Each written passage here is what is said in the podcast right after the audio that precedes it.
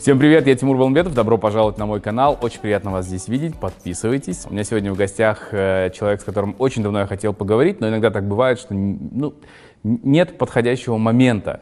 И вот, наконец-то он наступил, э, и, и мы решили очень скоропостижно, кстати, это сделать, потому что поговорили по телефону, и мне прямо очень-очень захотелось это сделать именно сейчас. У меня сегодня в гостях актер и блогер Бигзат Елюсизов. Добро пожаловать, Бигзат. Здравствуйте. Бека. Да? Бека Тебя. Бигзат вообще кто-то называет?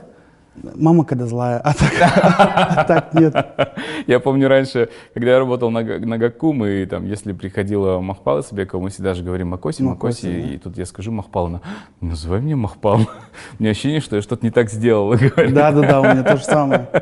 Да, ну добро пожаловать. Спасибо. Мы все говорили о том, чтобы, может быть, я пришел к вам в гости, но в итоге я вас опередил.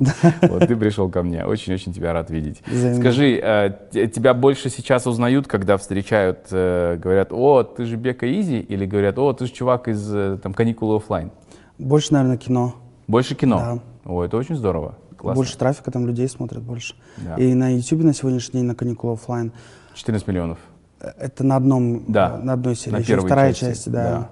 А ты во всех трех играл? Во всех трех. Мгм. Классно, классно. Ну хорошо, мы о кино, пожалуйста, по- пожалуй, еще поговорим попозже. Почему Bekaeasy? Почему ты Easy? О, потому что мобильный оператор izi шучу. На самом деле, у меня есть такой друг, э, Костя его зовут, он, э, он дотер, играл доту когда-то. Я вообще никогда компьютерным играм никогда не был близок. И вот он э, всегда говорил, easy катка, easy катка. И вот как-то у меня easy, easy, вот как вот привязался, очень давно было. Поэтому вот изи. М. Бека Изи. У тебя есть галочка, да? Нету. В Инстаграме? Нет А, галочки. Ну, если вдруг захочешь поменять имя, фамилию на фамилию, там лучше сделать это до галочки, потому что потом не получится, отберут галочку. Ну, А, если да? вдруг ты хочешь. Да, я сейчас не могу вот это сделать, потому что Прикольно. там такая система. Ну, здорово. Я готовился, хотел посмотреть, интересно, что же он говорил в других интервью, а других интервью нет. Нет. Хотя ты в кино играешь, хотя ты популярный, востребованный блогер. Да, Почему ну, так? Я не могу назвать себя популярным блогером или актером. Мне кажется, знаешь как, вот сейчас же такая эпоха, когда у нас у всех своя аудитория такая. У тебя очень хорошая аудитория, которая тебя любит, ждет и теряет тебя, когда ты пропадаешь. Да-да-да. У меня аудитория, м, тут три раза через левое плечо, очень хорошая, я их очень сильно люблю. А, Они меня ищут, пишут, эм, когда я теряюсь. Она маленькая, но она уютная, она моя. Мгм, мгм, да. А, ну вот э, говорю, что нет интервью. Почему нет интервью? Зовут, наверное, наверняка предлагают о чем-то поговорить. Нет. Не, не- Звали на подкаст. Я был на подкастах. На подкастах у да. Нуржана ты был, я кинул, Нуржик.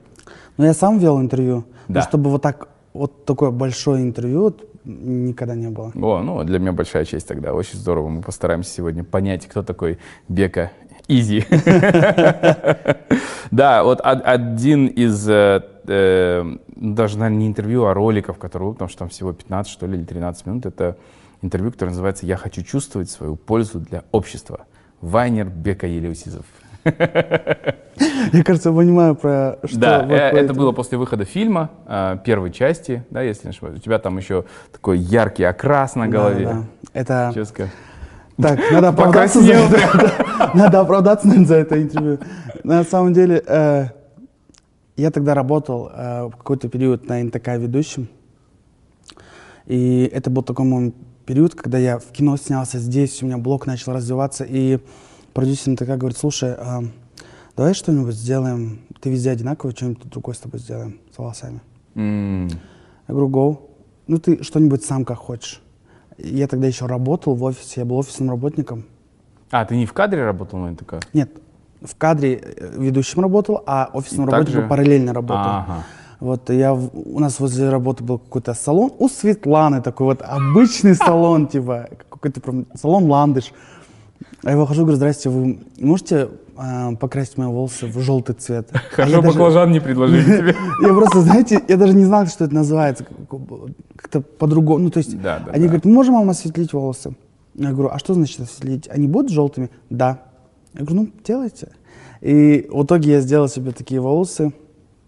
Один сезон проработал на НТК ведущим. И вот как раз я закончил, еще не перекрасился, ничего не сделал с волосами. И в этот момент мне сказали, тебе нужно идти промоутировать наш фильм «Каникулы Флам», первую часть. М, Нужно идти туда-сюда, везде, короче. А, надо было ехать по городам, я сказал, я по городам не могу. Тогда иди на интервью. Тогда иди. Шучу. Короче, и я пошел на интервью, вот это Гульбахор Хасанова, э, Хасанова. ой, Хасанова потом Да. вот, э, я, если честно, забыл, кто там был. Да, по-моему, Ирина Ашмухаметова. Да, да, да, да, да, да. И это было интервью из разряда «Как вам погода? Как вы себя чувствуете?» Вот что-то такое супер. И я же еще, я только, я вообще не знал, я вел себя очень максимально как-то скованно. Вот. Хм. Хотя ты, на самом деле, достаточно, по крайней мере, на своей площадке ты очень раскрепощенный. Ты себе позволяешь какие-то вещи, особенно в начале, ты себе позволял такие вещи, что я думаю, вау. Да, но я, потому что у себя дома могу, Да. могу все, что, всё, что угодно Не, ну слушай, у себя дома, но за этим подглядывают там сотни тысяч подписчиков. Ну, молодость, что сказать. Молодость все прощает. Честно, ребят, молодость все прощает. Вот все. Вот даже то, что ты о чем сейчас подумал, не простит. Простит, поверьте. Сказал человек, которому сейчас полных сколько? 26, 27 будет скоро. Но мне по сей день что будет прощать, да, молодость? Лет до 35. Сейчас все это отодвигает постоянно. ВОЗ постоянно отодвигает.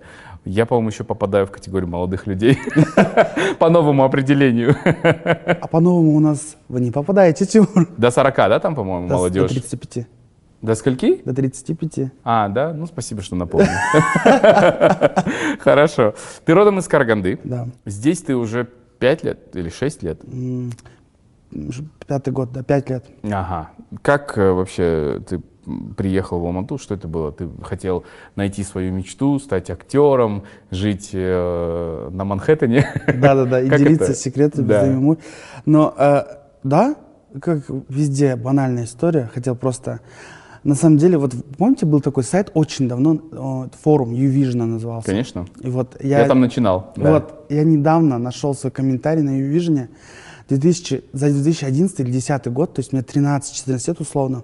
Я написал, здравствуйте, меня зовут Бигзат, пожалуйста, возьмите меня в кино, я талантливый, я такой крутой. Я, я оказывается, писал будущий И я, то есть это говорит о том, что я всегда хотел быть актером, мечтал. И я начал вести свой блог, вайны записывать, и как-то начал людям заходить. Это очень крупные блогеры на меня подписались на тот момент. Это Жека Фатбели, Нагимуша, Айна Сейс. И они сильно меня поддержали, как-то даже морально поддержали. Меня это подбодрило. Я такой, все, переезжаю в Алмату. Я буду крутым. И 8 января 2018 года я приехал в Алмату на поезде. Первая Алмата. Это вообще не то, что я ждал увидеть. Я был ребенком в Алмате, но как-то особо не помнил, как Алмата выглядит Да. и так далее. Но потом в осознанном возрасте приехал и вижу первую Алмату. Те кто, те, кто из Алматы, не знают, как выглядит первая Алмата. Я думаю, а Как чем она- пахнет первым. как пахнет. Я говорю, а чем она от Караганды отличается? То же самое, можно было не уезжать. И, э, в общем, вот приехал, да, вот с такими намерениями. М, Но ты, э, извини, что перебиваю, ты хотел быть актером всегда, ты говоришь, но ты не решил поступать на актерский, ты приехал уже сразу становиться актером. Да. Откуда такая смелость? смелым обещаны города и пастбища. Поэтому, ну не знаю, но э, я вот почему-то подумал, что...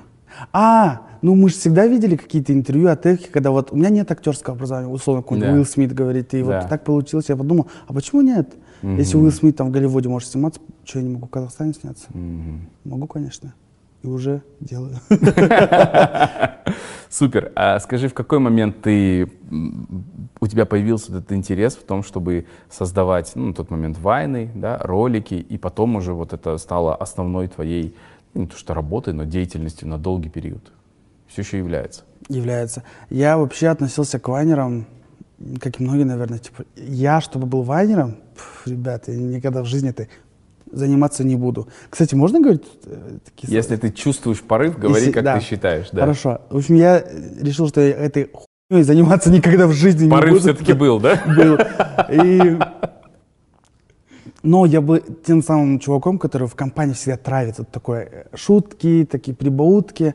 И мне друзья всегда говорят, Бека, ну вот у тебя есть телефон, у тебя есть интернет, что ты не записываешь, типа, все это прикольно. Я говорю, «М». И как-то раз я снял какое-то видео, просто там, по идее, я, я всегда был таким пухленьким. Пришла моя одноклассница, и я на фоне ее больших грудей записал видео, что вот как дела в качалке, пацаны.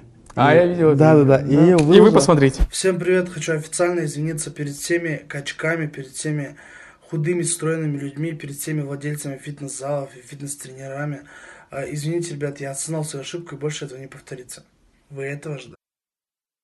И я ее, кстати, удалил. Но, Я, но я нашел. да, они, они где-то в, в просторах где-то есть. Да.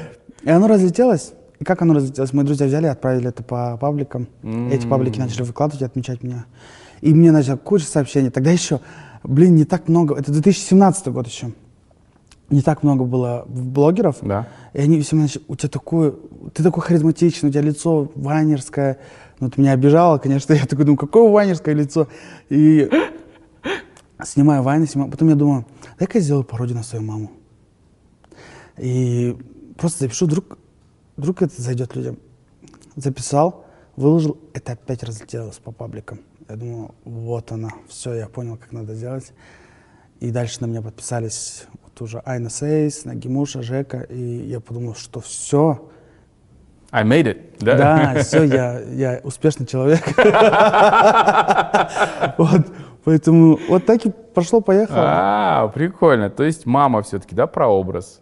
Вот изначально. Изначально, того, да, изначально, самое начало, вот когда А она себя узнала, когда увидела? она посмеялась, да. И была сидишь же Айта. Айта. У нее первый вопрос был, а я что такая? Я говорю, да, именно такая мама. Біле жүріңіз, да? Интересно, да. А, вообще ты из большой семьи. У вас 9 детей, у тебя 8 сестер. Ты Да. единственный долгожданный мальчик, Девятый, да. девятый. И ты такой, ну, наверное, тебя очень сильно баловали. Да, потому что ну, у нас очень большая разница между мной и мамой и с папой. Они мне, как, знаете, я был как внук больше, когда Мгм. родился. И, конечно, они меня баловали, любили сильно. И плюс мои сестры, у нас тоже очень большие, большая разница. Я им как ребенок был, и сын. Поэтому меня тискали со всех сторон. Я вырос прям в любви. И, мне кажется, иногда чрезмерно. Они меня чрезмерно разбаловали э, в какой-то момент, потому что я начал прям э, жутко себя вести. Как это проявлялось? Ну вот истерики какие-то, А. э, там, если мне что-то там не устраивало, я не умел строить диалог. Мне нужно было добиться его через истерики, плач, крики, и я добивался. Вот до того они довели. Я думаю, что они сами виноваты, поэтому не надо было мне так любить. Нет, спасибо им, конечно, но вот да, да, до, того, до такого доходило. Слушай, а сестры, они, ну, как-то тоже э, были прообразами каких-то из твоих э, персонажей, каких-то тетечек, которых ты играешь? Нет, сестры скорее нет. Нет, да? М. М. Потому что у меня сестры, они у меня золотые, во-первых, я их очень сильно всех люблю. Они, вот их восемь, они все разные, абсолютно. Вот очень разные. Но они классные. М. И они сейчас, э, ты мне до сказал, до того, как мы начали вот э, интервью, что они все в Караганде. Да, все Ты абсолютно. здесь один вообще, Один, одинешенек. да. Ты не скучаешь? Ну, то есть, когда ты сейчас говоришь, что тебя настолько купали в любви, потом ты в какой-то момент переезжаешь и совсем один в большом городе. Это не было ломкой? Это была ломкой. Это было очень тяжело, но э, до сих пор тяжело. Иногда бывает, что периодами вот накрывает, сильно скучаешь по родителям, по сестрам, по моим сладким племянникам, я их безумно люблю. Такие толстые, просто потискать их. И, но э, я не буду говорить, что это депрессия, потому что это официальный диагноз. Конечно. Э, не буду замахиваться, но апатия бывает, что не выхожу в Инстаграм, ничего не охота М, делать. Я и- замечал, что ты пропадаешь. да, пропадаю, потому что вот такие периоды бывают, э, перепад настроения. А, Но это компромисс. Чтобы что-то получить, надо от чего-то отказаться. И надо всегда чем-то рисковать.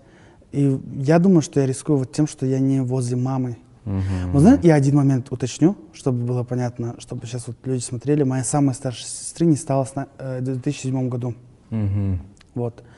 А, Но я всегда не говорю, что у меня 8 сестер, никогда не забываю. Я ее помню с детства. Вообще она у нас, наша самая старшая сестра, она была у нас как лидер в семье. Ее даже родители прислушивались. Она очень рано уехала. Мы- они тогда жили в Каражале. Это такой э, город маленький, возле 320 километров от Ка- Караганды. Она уехала в Караганду, поступила, была отличницей, там, короче, комсомол, красотка, спортсменка, все остальное. Вышла замуж, в Караганде осталась. И она была действительно супер, скажем так, движниковая. Ее звали работать а, в Карагандинский государственный университет, то ли ректором, что ли, что-то такое. То есть она была, она очень хорошо говорила на русском, на казахском, на английском на то время. такая была крутая. Но она занималась бизнесом. И вот в каждой семье бывает, есть один человек, который вот пробивается, э, Да. такой крутой. Это она стала такой крутой. Мгм. Она стала супер крутой. У нее в 90-х было очень большое количество недвижимости в Караганде. И она занималась стройкой, без конца что-то рушила, что-то строила. Мама говорила, ну чем ты занимаешься? Ты женщина, вот почему ты дома не сидишь? Она говорит, какой дома? И она с мужем вместе вот ездила по стройкам и так далее. И в 2006 году на одной из таких строек эм, какой-то штырь вылетает и в глаз ей попадает. И она остается без одного глаза. И вообще у меня, у меня все сестры невероятные красотки. Они очень все красивые. И она всю жизнь была красоткой. Нее- У нее было внимание всегда. И то, что она потеряла глаз, для нее это была большая депрессия. Это была действительно депрессия, потому что человек не выходил из дома вообще. Просто дома. Врачи приезжали домой. Там в редких случаях выезжала в больницу. И вот слегла, и вот я, и даже она вот какую-то предсмертную записку написала маме, потому что вот, депрессия, под- ну как у человека депрессия, он думает, что все, жизнь закончена, и она написала такую записку, что вот извини меня, но я уже все, наверное, я уже себя чувствую, что меня покидают силы, я не хочу смотреть на себя, жить, и вот ее не стало. М. Ну, с ней у меня связаны самые теплые воспоминания. Я помню, она приезжала, она всегда мне давала деньги. Я был ребенком, и она давала. Я помню, она мне дает деньги, и папа говорит, папа ей говорит, жасылынан берші, жасыл доллар имеет. Она мне 100 долларов. Это первая в жизни вот так доллар держу, короче. И первое, первый супермаркет Караганде Рахат открылся. Я иногда там на выходные ездил к ней домой. У нее еще, э, у нее сейчас и мужа не стало, Марком Курмаш, Марком Гульсу, моя сестра. Мы приезжали к ним домой, у них дома жила собака, английский дог большой, он как доберман, огромный просто, э, сука, Келли ее звали. Я ее очень сильно любил, я был ребенком, она в квартире прям жила. Ну, у нее была, конечно, большая такая хорошая квартира. Я помню, мы поехали в супермаркет, я и моя сестра 93-го года, мы вдвоем идем к коляску, она говорит, берите все, что вы хотите в супермаркете. Вау, она просто нам сносит. Там тележки не хватило, Да, и- нет, а еще мы идем, и я говорю, я беру шоколадку кладу и чипсы. Я помню, сестра говорит, сейчас если чипсы возьмем, тогда шоколадку нельзя будет брать. И сестра это услышит, говорит, берите все, что хотите. Его мороженое, все туда закидываем. И такие теплые воспоминания. Как-то я ее вот почему-то плохо помню. В 2000 в 2007 году мне было 10 лет. Мгм. Но я вот то, что запомнил, это было вот такое хорошее воспоминание, что все вот просто... Еще у него был дома телевизор. э, На тот момент был, назва- назвали, помните, «Тарелка». Да-да. И там да. был канал с- только с мультиками. И я тогда первый раз видел, что есть такой канал, оказывается, с мультиками. Так бывает, Так оказывается. бывает. Это же вот- еще YouTube, Да, этого всего нет, как не сейчас. было. Да. Я не помню, какой, но я просто помню, что мы целый день смотрели мультики. И вот уикенд провести у, этой сестры, это было просто вау. И- Диснейленд, да? Диснейленд. И мы все по очереди хотели к ним поехать без конца. Было классно, такие теплые воспоминания. Ну, это жизнь, Да, наверное, вот такая судьба. Я соболезную, что ну, твоей сестры больше с тобой нет. Аминь. Когда ты все-таки решил, что ты покинешь э, отчий дом, вот из-под крылышка вспорхнешь и улетишь, поддержали или испугались? Они испугались, потому что... Ну, я думаю, что они испугались, потому что они говорят, куда ты? Ты кому вообще? Кто, какая Алмата? Вообще, куда ты? И мы же вообще, мы северяне, мы же карагандинцы. Хотя родители у меня с Кызылорды родом. Ну, Но, да, но они уже больше 50 лет Да. живут в Караганде. Думаю, как- какой юг вообще? Они не понимали, зачем я туда еду. Я им говорю, нет, надо, я там стану успешным. Но я ушел из дома с таким настроем, что вот, э, и вот я стану крутым. Вот я с таким настроем ушел. И первый год, наверное, вообще не звонил. Не, не то чтобы не звонил, не звонил эм, с просьбой о помощи. да. Вообще. А на что ты жил? Ам, Мама все равно отправляла. Короче говоря, даже если я не просил на... а, Вообще случилось так, что я когда приехал в Караганду, мне очень помог Владимир Атамас, есть такой... Да, да, мейкап-артист, очень мейкап-артист. известный. И да. его друг Алихан, они вдвоем... Я первые 3-4 дня жил у Атамаса. М. Мы с Вовой много клипов сняли вместе. Да, он очень крутой, хороший человек, они мне помогли. И Вова э, и Алихан, они мне помогали, они мне всегда кидали рекламные заказы. Причем они звонили своим друзьям, у которых есть бизнес.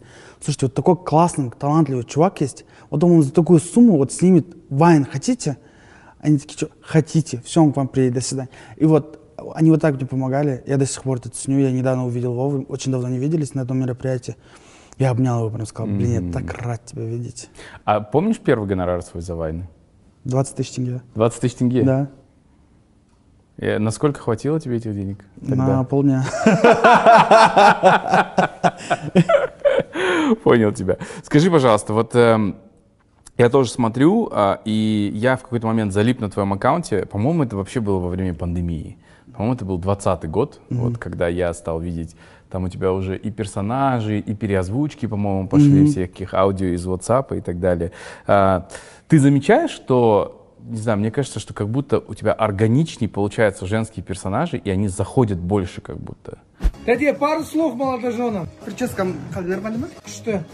А, не дейміз енді мынау енді ардақ пен бақыттың тойына келіп қалдық құтты болсын жастар енді жастар ой қалайсың қалайсың жаным аға қалай аға қалай жақсы жақсы жақсы жаным қазір келемін жақсы мына жерде кім бала түсіріп жатыр ана видео жаңағыны вырежешь ладно подожди мен просто кішкене басып алғаным бар еді жастар бақытты болсын енді Э, мужчина голова женщина шея как говорится куда мы повернем туда и мужик повернем оны ардаққа айтып жатырмын ардаққа или бақытқа ма білмеймін екеуінің біреуі әйтеуір ардақ пен бақыт бақытты болыңдар Почему так? М, То есть дядька Пахан, он тоже классный, в смысле, Но мне кажется, он так не разрывает, как Не разрывает, разрывает. какая-нибудь Татеха. Да, я, я знаю почему. Почему? Потому что я мужчина, и будучи мужчиной отыграть татешку, это более комично, смешнее, и люди такие, думают, что, ну, вот отыграть я агашку, да, как бы это, как сказать, не так тяжело, как татешку. Мгм. И люди такие, да, смешно, классно, поставлю лайк, не напишу комментарий, или даже не поставлю лайк, просто Не перешли никому, да? Да.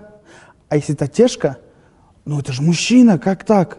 Вот как? Все, и начинают смеяться, и отправлять туда комментарии, и это больше заходит. Я думаю, это просто такой вот психологический фактор. А, человека. ну, плюс еще Нуртас Садамбай освободил нишу, да? Да-да-да. Все скучают по Спасибо ему а- большое. Если что, обращайтесь, вот, пожалуйста, есть у вас достойная замена. Как возникла у тебя эта идея с э, озвучками, э, ну не озвучками, а вот как это называется? А, Аудио из lip sync, вот- lip sync, lip sync, да. да, аудио из WhatsApp. Ну, это не я придумал, сразу скажу. Я понимаю. Это уже было, и у нас наши блогеры тоже это делали до этого. Я помню, это делала, э, делал Абдрашид, часто делал. Сабиркин, кажется, делал. Еще кто-то, ну, сейчас точно не вспомню. А, Нагимушин, по-моему, делала. Что-то такое делала. Я такой думаю, и тогда вот, когда несколько блогеров делало, это был- была такая охота на классное аудио. Те, кто первый найдет, кто первый запилит. И у тебя не было возможности, типа, если нашел, надо тут же делать это видео, потому что вот через минуту может выложить Абдрашид, и уже будет, блин, как-то некрасиво. Гонка что- была. Да, то же самое сделаю я. Ну, лично у меня внутри была гонка, может, сейчас Абдрашид смотрит, думает, что он несет вообще. Но у меня лично было такое, что вот надо быстрее найти какое-нибудь аудио, потому что многие делали, и я не первый это начал. Но, но, справедливости ради, я должен сказать, что я был первым, кто начал это делать, скажем так, буква к букве. Вот прям Стопроцентное попадание. стопроцентное попадание. Потому что я до этого не видел, что кто-то так делал. Э, Потому что я знаю, сколько я времени на это трачу, сколько я учу, пишу. И прям это муторно. Сколько это прям, дублей, да, там? Да, сколько дублей мне память в телефоне забивается вот этим вот без конца. Поэтому не обижайтесь, ребят, но, скорее всего, я был первым, кто начал это делать. На таком уровне. И это было очень весело. Но сейчас нет, да, уже этой рубрики? Есть. Она появляется? По- Появляется? Нет, нет, появляется, да. Понял тебя. Смотри, ты приехал, а вообще твоя мечта быть актером. В какой момент появляется первая роль у тебя? Я приехал, мы что-то тут... а, Кстати, почти сразу что-то какие-то предложения пошли по- нас- насчет съемок. Я помню, мы даже что-то снимали насчет э, с Таукили Муслим, какой-то сериал, пилотную серию снимали, М, который в итоге не вышло. Там продюсеры между собой пересрались. Так бывает. Да, и я, в общем, как- как-то жил в Алмате, тусил, общался, снимался и войны снимал. И решил поехать на выходные домой в Караганду. Уезжаю, и мне пишут, пишут директ э, Серий Кабишев. Знаете его? Мгм, конечно, Да, продюсер, да? Продюсер, да. Он пишет, здравствуйте, там, туда-сюда. Хотели бы позвать вас сниматься. Я, честно, первое время ему не отвечал. Наверное, неделю. Я думал, ну, где-то такой какой-то срок я ему не отвечал. Думал, какой продюсер будет писать директ? найти номер человека, это вот, типа, если захотеть, я думал так, что вот не буду им отвечать принципиально. А потом думаю, слушай, а что будет, если я отвечу? Ну, окей, кто-то пранкует, ну и пусть пранкует. Я думал, что кто-то угорает надо мной, что вот. И я ему ответил на это сообщение. Он говорит, где вы находитесь? Я говорю, в Караганде. Можем мы вам отправить сценарий? Давайте в WhatsApp. Мы обменялись в WhatsApp. Он говорит, мы отправим вам эм, сцену. Можете отыграть ее, снять на телефон, отправить нам, мы посмотрим. Я говорю, хорошо. Снял, отправляю, и где-то через день мне пишет. Мы вас утверждаем на роль, можете прилететь в Алмату. Это каникулы оффлайн, первая часть. оффлайн, первая часть, я не покупать билет. А, и как раз я собирался в Алмату, но не хотел тратить деньги на билеты. Они такие, мы вам купим билет. Я такой, у, классно. Я думаю, даже если не снимусь в кино, то билет как, как минимум меня обеспечен. Қайтайын, да? Қайтайын, да. И поехал в Алмату. э, И вот начались съемки. Первый мой проект, я вообще пришел на съемочную площадку, я не знал, что такое бум. Я не знал, что вешают петлички, как-то так вот. э, Я думал, что на камерах есть какая-то супер крутая штука, которая записывает звуки, вот когда человек говорит, потому что там камеры были огромные. Да. И э, спасибо большое Миргату Амангельдину и Синтаеву, которые мне сильно помогли, поддержали. У них то опыт был по сравнению со мной, я пришел вообще нулевой. И они мне помогли, очень сильно поддержали и объяснили, что к чему. И как-то весело, круто, классно. 33 дня были, жили в ауле, спали э, штабелями на полу. И вот так вот. Ну там где снимали, там и спали, да? Да. М. Туалет на улице, душ на улице. Сейчас, когда ты смотришь эти фильмы, они тебе нравятся? Я стараюсь вообще не смотреть фильмы, в которых я снимался. Стараюсь. Потому что я вообще довольно самокритичный человек. Я всегда... м, Мне не нравится все, что я делаю. Все, что я делаю. Даже вот это стопроцентное попадание буква к букве, я все равно себе найду там какой-то косяк. И м, посмотрю на примере, иногда там, когда дома кто-то ставит, там могу там одним глазком посмотреть. А так мне всегда думаю, блин, здесь бы я по-другому отыграл бы. Сейчас уже. Сейчас уже, да. Здесь надо было другое. Как-то вот, да. М, Интересно. Вообще, у меня очень часто бывает синдром самозванца. Не, ну, наверное, да, у нас у многих он бывает. Это, это понятно. Но то, что ты не можешь, не то, что не можешь, но то, что ты смотришь предыдущие работы и критикуешь их, это хорошо. То есть было бы хуже, если бы ты все время смотрел и думал, я идеальный. Я классный, да. Кстати, есть такие актеры, которые вот, я думаю, Давай поговорим о них, да? назов- назовите фамилию. Да, а то вы берете с Малякой вот так вот друг другу показываете, а нам не показываете кто. И мы сидим и гадаем, кого же вы там обсуждаете. А, Каникулы оффлайн, три части, Аташка на хайпе. Ты сыграл Время патриотов, если не ошибаюсь, да? Ну там небольшая роль, да? Да, была, небольшая. А, э, Вот недавняя премьера это Байден Зналаман. Что на данный момент пока для тебя самое яркое? Или, может быть, фильмы, которые я не назвал, в которых ты играл? Есть пару картин, скажем так, которые вы не назвали, но я тоже их не буду назвать.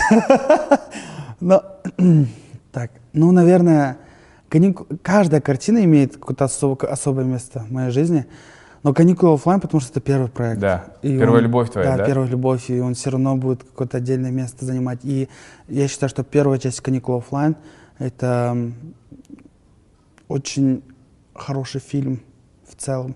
Не то, как я играл там хорошо, а вот понимаю, как это не о кино. себе, да. Не о себе, как кино, как сценарий.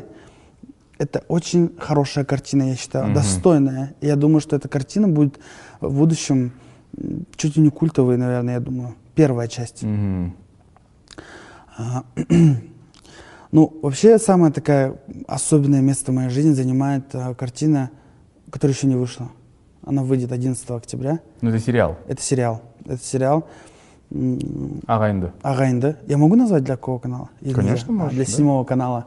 Я же не на канал это снимаю. ты Может, можешь вы говорить? ненавидите седьмой шучу. Кто тебе рассказал?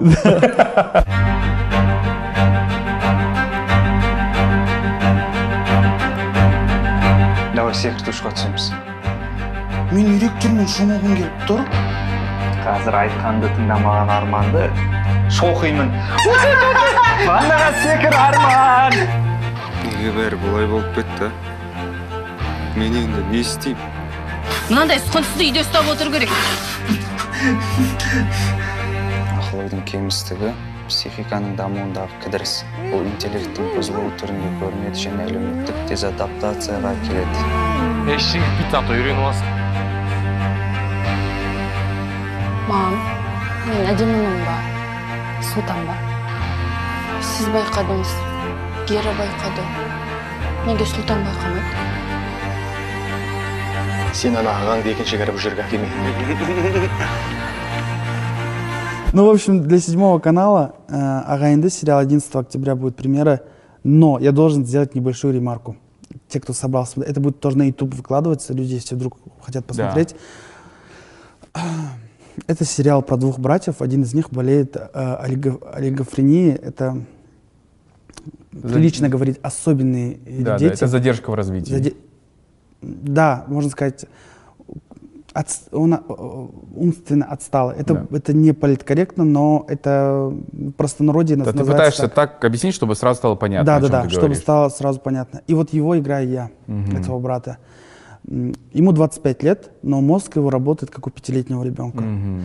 И это одновременно самая сложная э, роль была для меня и самая кайфовая. Я уверен, любой актер, который сейчас смотрит, он просто мечтал бы такую роль сыграть. Мгм. Потому что это не веселого толстячка всегда играть, да, смешного, а это серьезная, большая роль. Да, это сериал, потому что у нас есть, э, почему-то к сериалам относится так, но это хороший сериал. Я уверен, мне сценарий очень крутой. Я знаю, что даже если я там как актер, наверное, не вывез, потому что я опять-таки сомневаюсь, но э, сценарий очень крутой.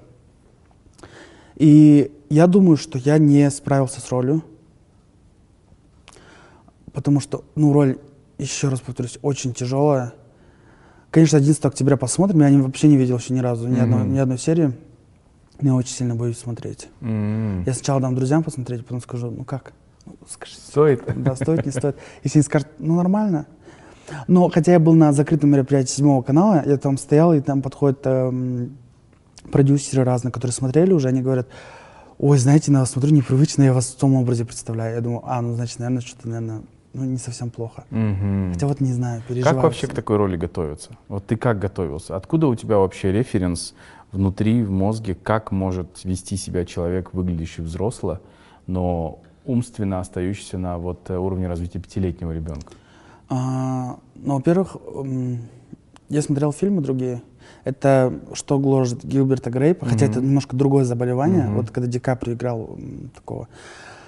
А, потом у нас во дворе был мальчик такой.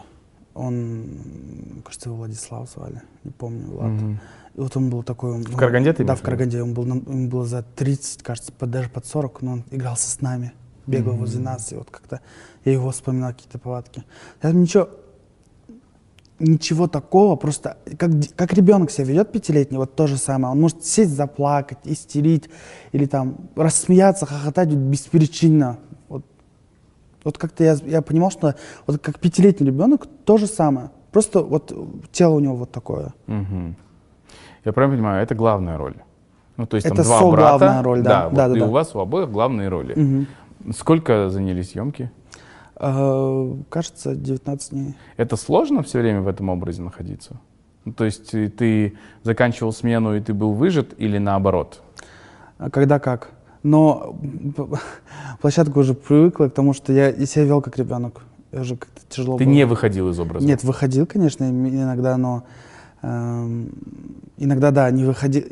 Когда как, иногда не выходил, когда какие-то сцены были сложные, потом был, долго отходил, и как ребенок иногда себя вел. И э, как-то группа к этому, вот как-то они даже подыгрывали, может быть, или что. Хм, интересно. Дай краткий, пожалуйста, синопсис. О чем этот сериал? А, Это про двух братьев, которые... Один из них, он младше меня, кстати говоря, ему 19 лет.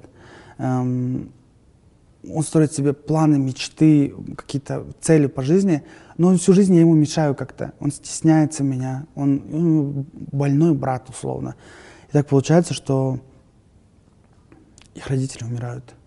А, и ему, ему остается, все его мечты рушатся, ему остается там, куча проблем, больной брат и большой выбор между ним. У него стоит, что сделать с этим братом.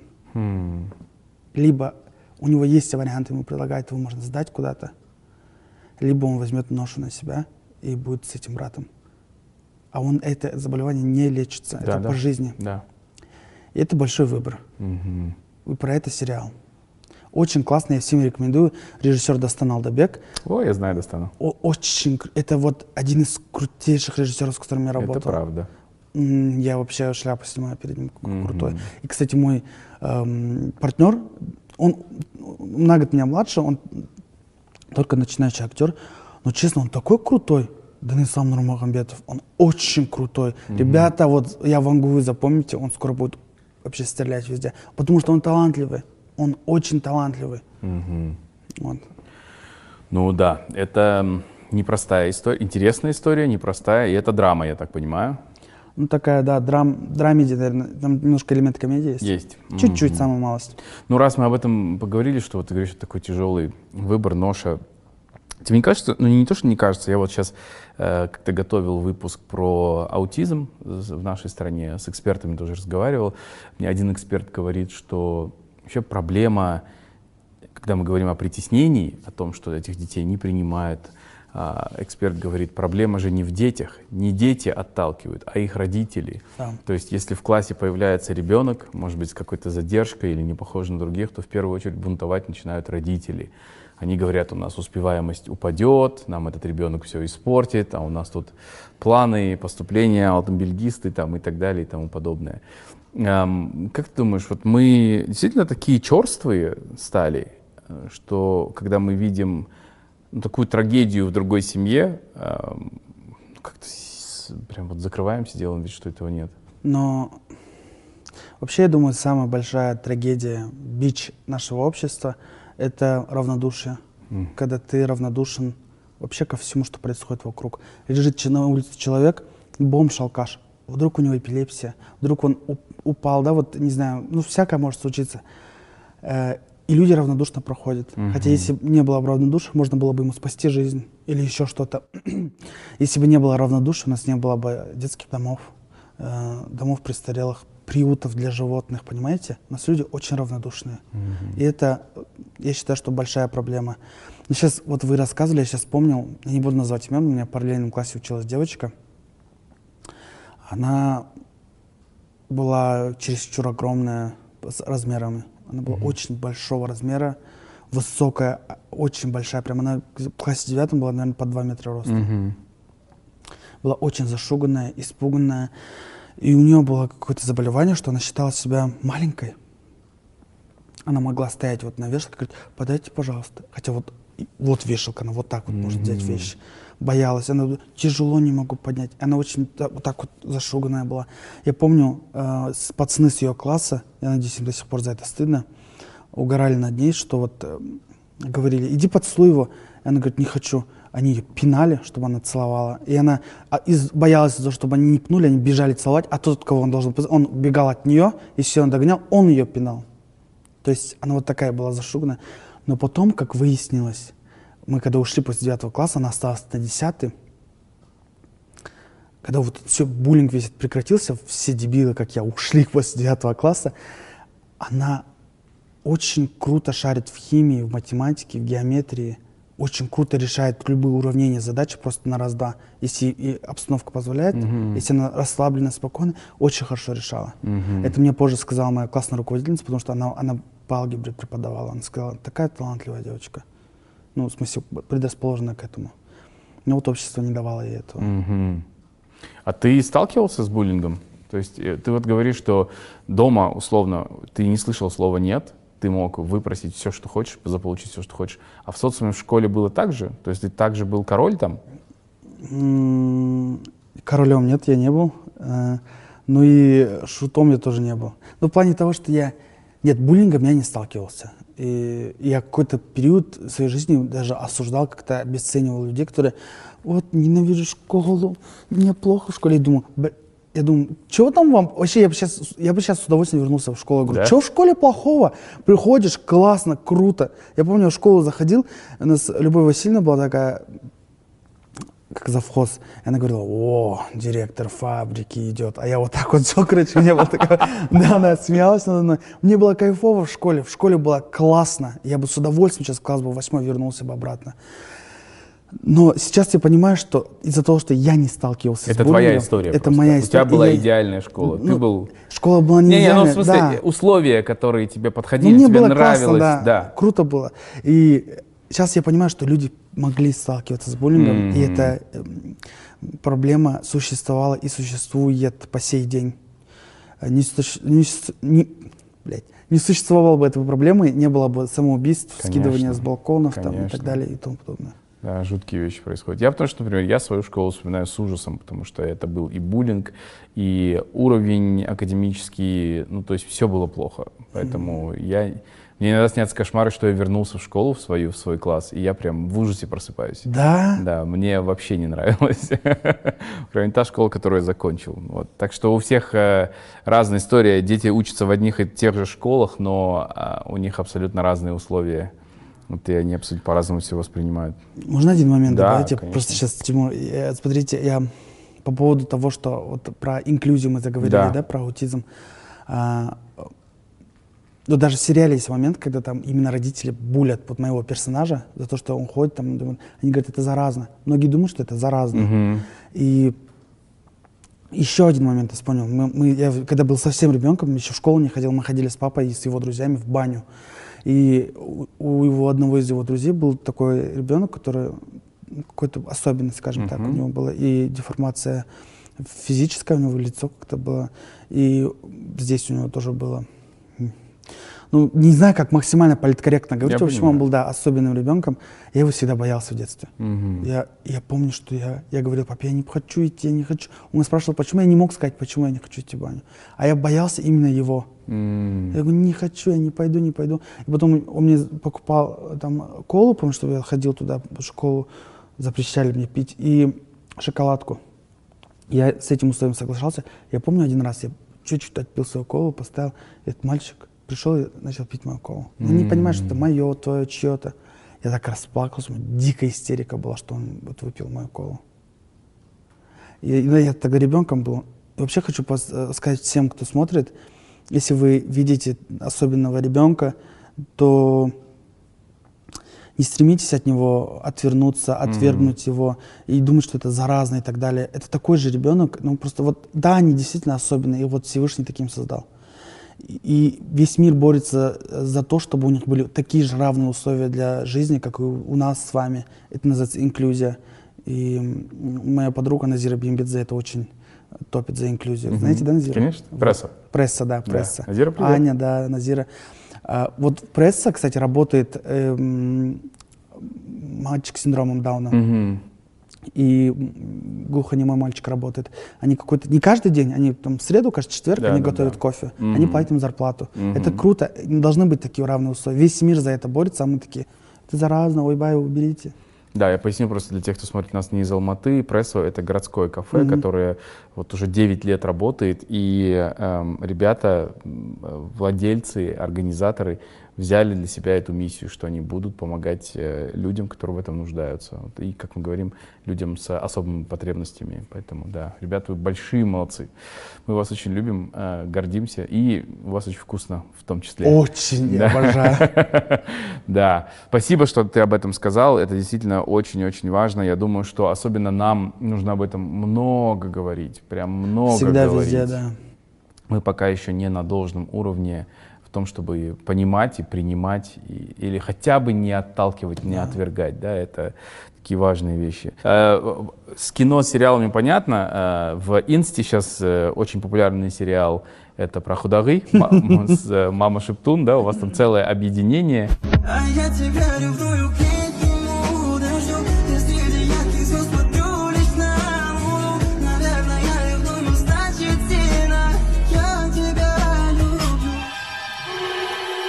Құдағи, я же вижу, как вы любите менің күйеуімді. Бақытты болыңыздар енді, вы давно хотели развестись, ала беріңіздер. Хорошо? Я говорю, отпустите, нам домой пора. Жіберіңізші. Жіберіңізші пора деймін. Жоқ, жібермеймін, бара құдағи. Ей. Нет, нет, нет, нет, нет. Жібер деймін. Жіберші. Түс алдыма, бол. Все, мы уходим. Динара, ты... э, Олжас Альжанов. Олжас, да. Динар Кырхпай. Арнат, да? Арнат, Кырхпай. нет, нет, да, снимается. Да. Как вообще это получилось? М, Если вы не видели, это очень э, крутые ролики, ну вот на близкую для нас тему взаимоотношений в семье. Как это было? Это Динарка, я домохозяйка, она... То есть а, это ее вообще персонаж, мама Шептун, это Енешка, который не дает покоя своей снохе. Мгм.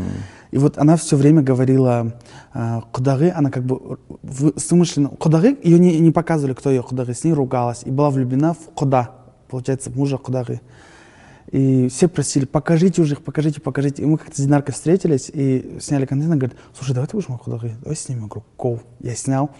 Всем это залетело, все посмеялись, все поржали. Это где-то очень хороший просмотр набрало. И э, она говорит, надо найти теперь куда давай. И мы, она, она искала, она вообще у нас кастинг-директор, она всех утверждает. кого Сама монтирует все, да? Да, сам, как она монтирует, это вообще как турецкий сериал, там музыка, взгляды, тыш, тыш, тыш. это очень круто, смешно. Я думаю, мне больше комично смешно от того, как это смонтировано, вкусно, Да, смачно. да. А, и вот Динарка все придумала, Динарка создала, Динарка делает. А кто придумывает? Ну, то есть вот твою часть ты сам, это все на импрове, на месте. На импрове мы приезжаемся. Во-первых, спасибо Динаре Крахпай, которая приглашает нас всех в одно заведение.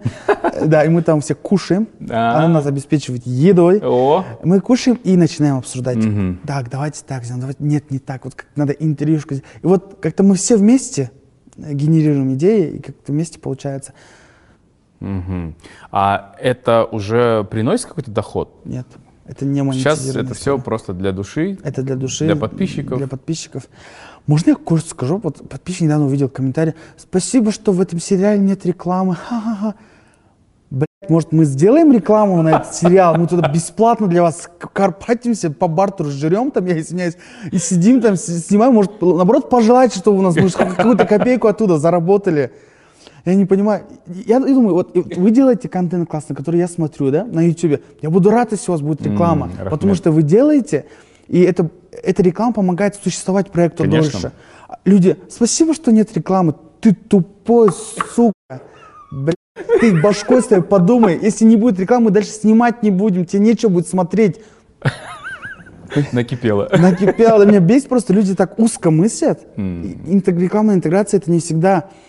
Да, это мы все переключаем канал, когда идет реклама. Да. Ну перемотай ты эту рекламу, если прям не нужно тебе смотреть. А если нужно, посмотри, воспользуйся. Всегда рекламируют Ну, что-то или, годное. или купи это Да, за купи, деньги, где поддержи. не будет рекламы. Ну, Есть хотя же да, варианты. кстати, да. Можно купить. Подписку платную, Все да. же ходят на пиратские сайты и смотрят Да. там рекламу букмекерки бесконечно. Бесконечно. Это смотрят.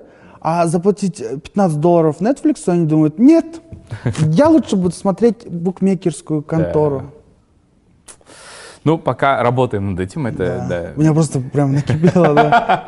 Ну вот ты сказал по поводу контента в YouTube. Еще одна твоя такая ипостась, это то, что вы с э, твоим другом, э, с Нурсултаном. Да, очень долго вели проект, а, который называется «Общуха». Назывался «Общуха», потом «Общуха Лайв». Это тоже формат э, интервью, подкаста, где вы приглашали гостей, разговаривали с ними. Это вообще как зародилось? То есть каким образом ты актер стал ведущим? Интересный вопрос, короче. Как Динара э, Саджан мне говорит, ты же не журналист, зачем ты к нам пришел? А, В общем, да, я не журналист, не, даже не актер, тоже не пошло, да, и у меня не, нет образования актерского. И,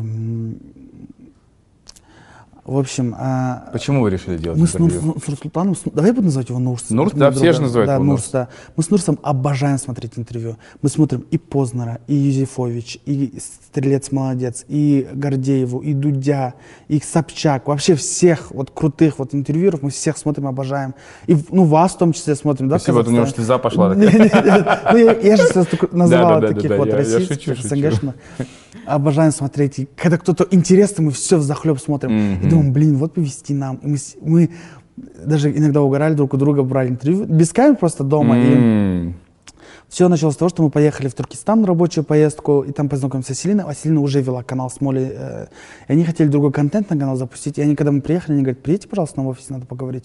Мы го, приезжаем, они предлагают нам, давайте мы продакшн обеспечиваем, и, а вы будете снимать интервью, формат. И мы как будто бы іздегеннің алдынан іздемей ақ табылар мы такие го потому что у нас в голове тоже было и давай М, у нас было очень много разных вариаций названий этого шоу в итоге Нурсултан придумал общуха и это прижилось классно потому что и общу и общуха и вот как-то да у нас даже началось это общуха типа вот. Да, я помню. очень люблю этот проект сейчас мы временно его приостановили но мы вернемся Да? да сто процентов Это не потому что финальная точка, Нет. это пауза. это пауза потому что я я мне очень нравится этот проект. Мгм. Ну, для нас тоже это с Лаурой guilty pleasure. Мы А. смотрели его. Ну, guilty pleasure, потому Почему что... guilty pleasure, Потому что, потому что там все не так, как у меня. Есть Там совсем все по-другому. И я иногда смотрю, думаю, нет, они это не спросили, нет, нельзя, нельзя. Но мы угораем. Мой любимый выпуск, конечно, был с Маликой. Это был, на мой А. взгляд, это был самый такой Спасибо. прям пробивной выпуск, потому что еще она могла что-то вам в ответ сказать. Да, да, да. И очень крепко так вот.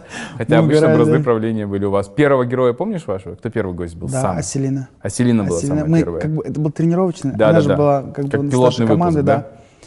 Аселина, мы классно поугорали, мы поняли, что это, блин, это формат, это надо Мгм. делать, потому что такого формата интервью именно нету. Мы, знаете как, немножко и ЧБД, и с двух сторон мы же гасим Да. как будто бы гостя. Гасим не в том плане, что вот что-то плохое, а вот угораем над ним. И Мгм. при этом ведем интервью По классно. какому принципу вы выбирали гостей? То есть что вам было важно? Которые нам нравятся люди. Люди, которые вам нравятся? Да. Которые, и которые ньюсмейкеры, скорее всего. Ага, понятно. Вот- Были выпуски, которые вы сняли, а потом не выпустили? Да, есть несколько выпусков лежат, сейчас, которые не вышли.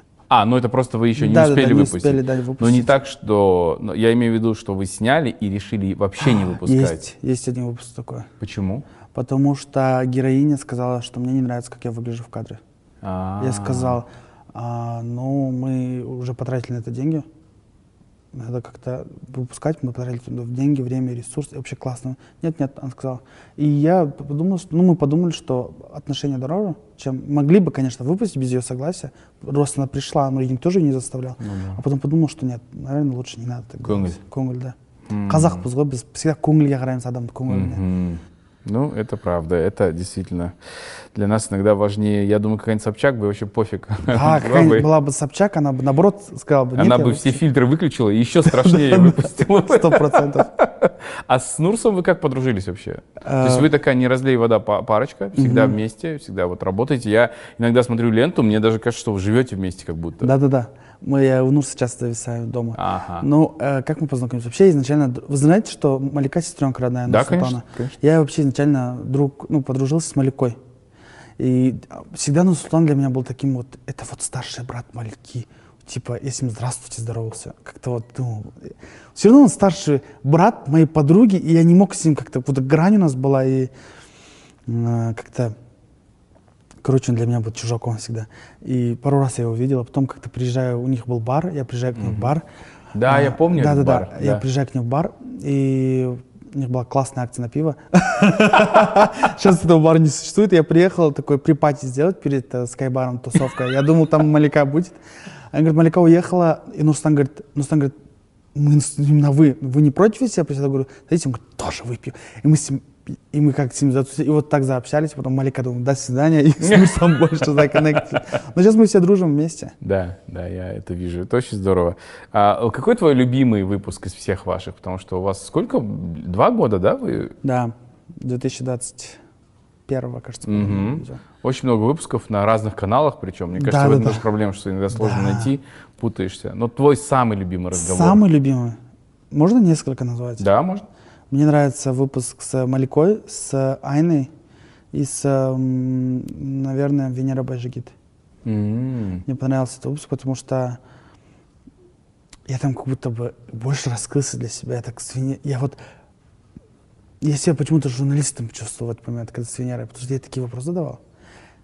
И с Даной мне понравилось, потому что Дане я тоже такие вопросы задавал. Хотя тысячу раз извинялся перед тем, как задать этот вопрос Дана Исеева. Да, да, я видел. Я, да, простите, простите. Потому что мне было неудобно такие Мгм. вопросы задавать. Там щепетильная тема. Мгм. Я просто, помню, такой вопрос задал, который, после которого там небольшая пауза была. Я думаю, «Блядь, сейчас она станет и врежет. Какой вопрос? Я спросил у нее, когда вы увидели видео, как женщина себя сжигает из-за удара в Capital, вы как себя почувствовали в этот момент?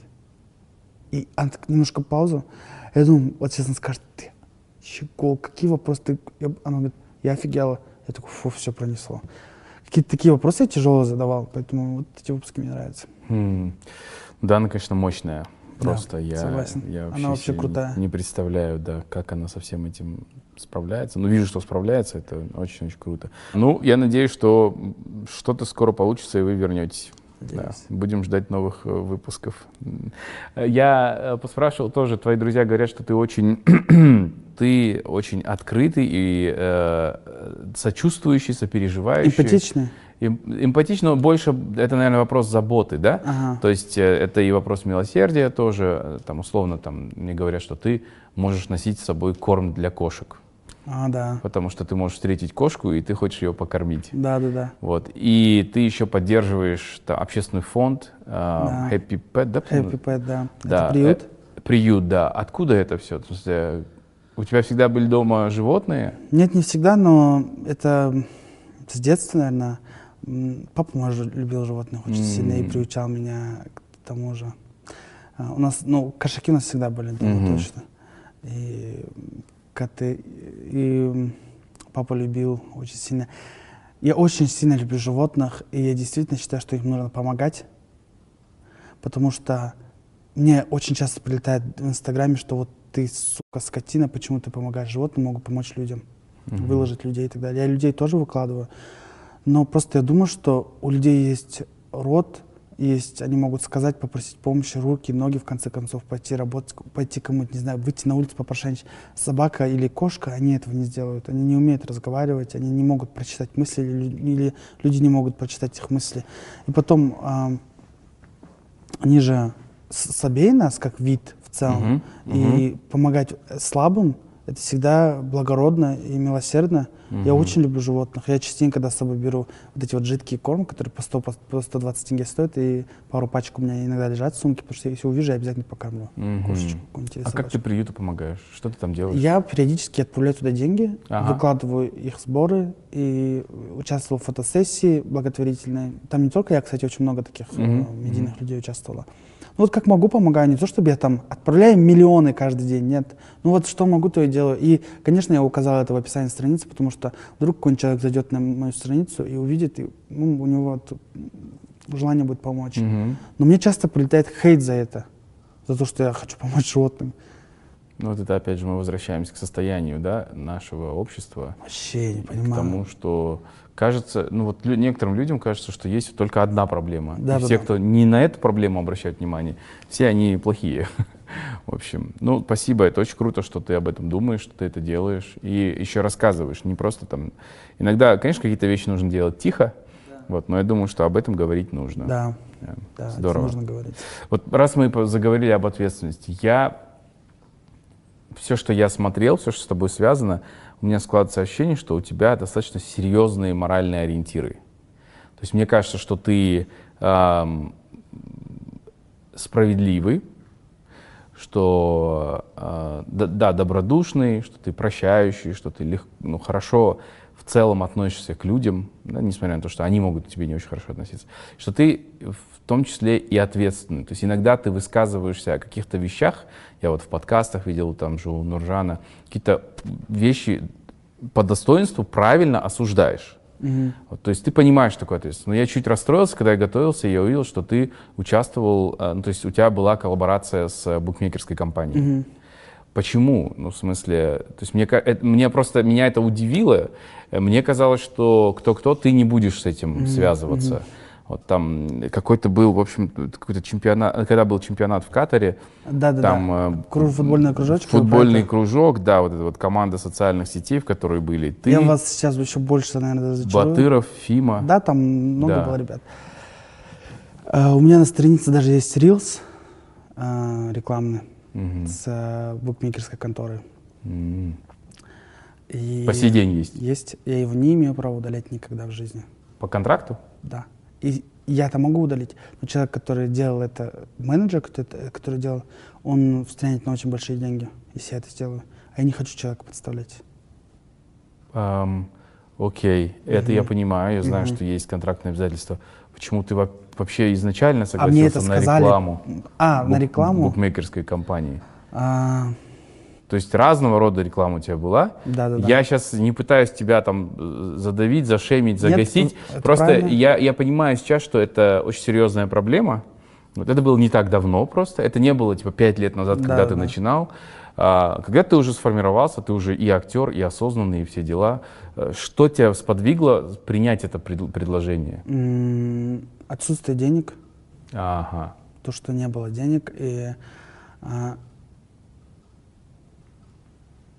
вообще я пришел к такому, что не- с недавних времен вот я вообще не осуждаю э, каких-то медийных людей, артистов, э, актеров в том числе, если они соглашаются на что-то такое, скажем так, зашкварное, э, смотря кто, но я вот смотрю, если человек такой, э, я не очень богатый человек, вообще не богатый человек, и нужны были деньги, Э, это был такой сложный период в моей жизни, и мне, я был вынужден согласиться.